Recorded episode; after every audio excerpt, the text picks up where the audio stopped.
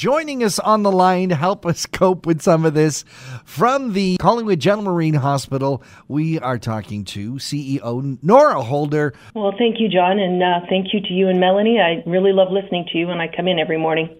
First thing we got to talk about, and everyone is talking about the fact that the ski hills are closed. Many people believe that, you know, it's an outdoor safe event. Why? Why do we have to close the ski hills? We have the perfect conditions this year, yet no one's allowed on the hill. What's your thoughts on this from a hospital position? Well, a hospital's position, we've never been asked for input, and we've never provided input or feedback to the province regarding Ontario ski hills. Epidemiologists, infectious disease specialists, scientists, and public health experts, they inform provincial decisions pertaining to the pandemic and public health measures, not a small acute care community hospital such as CGMH. The overwhelming priority of our hospital is on patient care, and it's during a time when our provincial health system is really being overwhelmed by a worldwide pandemic. Our physicians and employees, they're focused on providing acute care services and really keeping patients safe. And our physicians and employees are dedicated, and at the same time, they're becoming really tired, John. They're our friends, family, and neighbors, and they really need support and positive messaging from our community now more than ever during this second wave. If the hospital had such clout, I think we'd have a new hospital. But yeah, true. Good point. Yeah. So there you go. With this lockdown, we are encouraged and in some almost enforced to not be moving, to not be going across the province, to stay home. But routinely, the hospital sends patients to other hospitals and other locations. How does that impact that plan? Are you still doing that?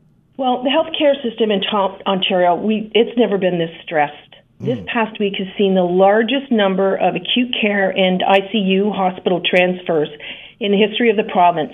And this is tried to relieve some of the pressure on overburdened hospitals in parts of the GTA who have a high burden of patients presenting with COVID, and also in Windsor, Essex. Patients are being transferred from the GTA to as far away as Kingston, Kitchener, Peterborough, Sudbury, and now to Simcoe County. This represents load sharing of patients between regions. So we're working together as hospitals to act as one system and provide equitable access to care to all patients in the province. So CGMH is part of a North Hub of what's called the GTA Incident Management System. We're working to help elevate pressure by accepting patients that meet certain medical criteria, and specifically from Barrie RVHR, one of our partner hospitals. Barrie now has been accepting patients who have COVID diagnoses from the GTA, and they are becoming quite full. They've got a lot of beds closed because they have 2 units in outbreak, a COVID outbreak, so we're going to start accepting certain criteria of patients to help smooth the load there. So to accommodate additional patients, the hospital might need to activate our COVID surge plan, and that may require a ramp down of some elective surgeries and services. So if and when this occurs, public communication will indeed be provided. Okay, so let's talk about our local numbers. It's hard to keep track of how the local numbers are. So do you have any encouraging news for us? Yeah, we do seem to be getting past a spike in the number of positive COVID tests. These positive numbers were generated mainly by gatherings over the holidays. All hospitals throughout Ontario are now preparing for the potential of an increase in admissions to inpatient departments and ICUs in the week ahead. Now, admittedly, yesterday's numbers were below 2,000 cases per day. And so it looks at this time the stay-at-home order might be helping to reduce the number of daily reported new COVID cases. But what I'm really worried about is the new B.1.1.7 variant. It's terribly concerning. There is thought that community transmission of the B.1.1 variant is already occurring. And this variant is the one that rapidly spread through Roberta Place and Barrie. It's highly transmissible, 57% more transmissible. And it's been tragic. It's claimed almost 50 lives to date. And my heart goes out to the families and friends, those who've lost their lives. So what we really need to do is continue to follow the provincial stay-at-home order, only go out for truly essential reasons, Every outing we take represents a potential of acquiring COVID-19.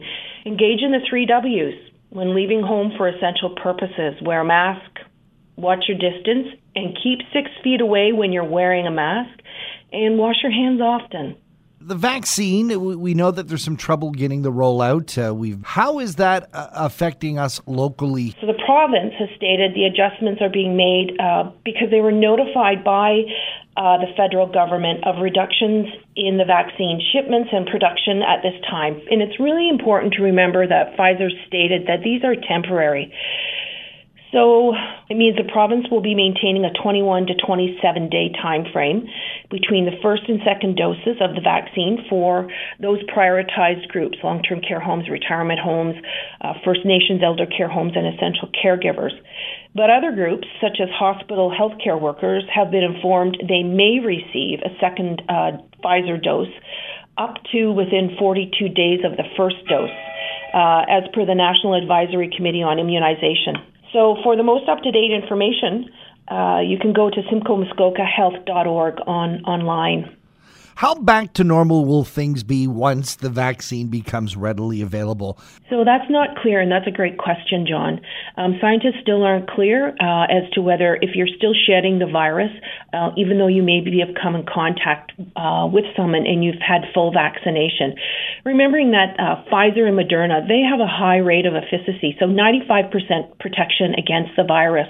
We still need to wear a mask, physically distance, and the other piece is that we have to attain, they're saying 70, some people are saying 80% herd immunity before things can maybe go back to pre-COVID when we didn't have to engage in these public health measures.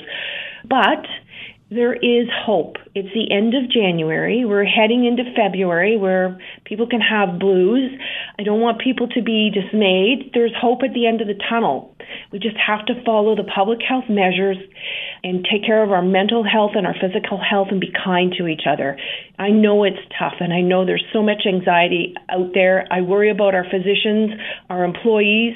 Let's all be kind to each other and know that this too will end. It seems like it's not going to, but it will. Nora Holder is president and CEO of the Collingwood General Marine Hospital. Nora, thank you so much for joining us here on Talk of the Town. Thank you, John. Thank you, Melanie. Have a great day and stay safe.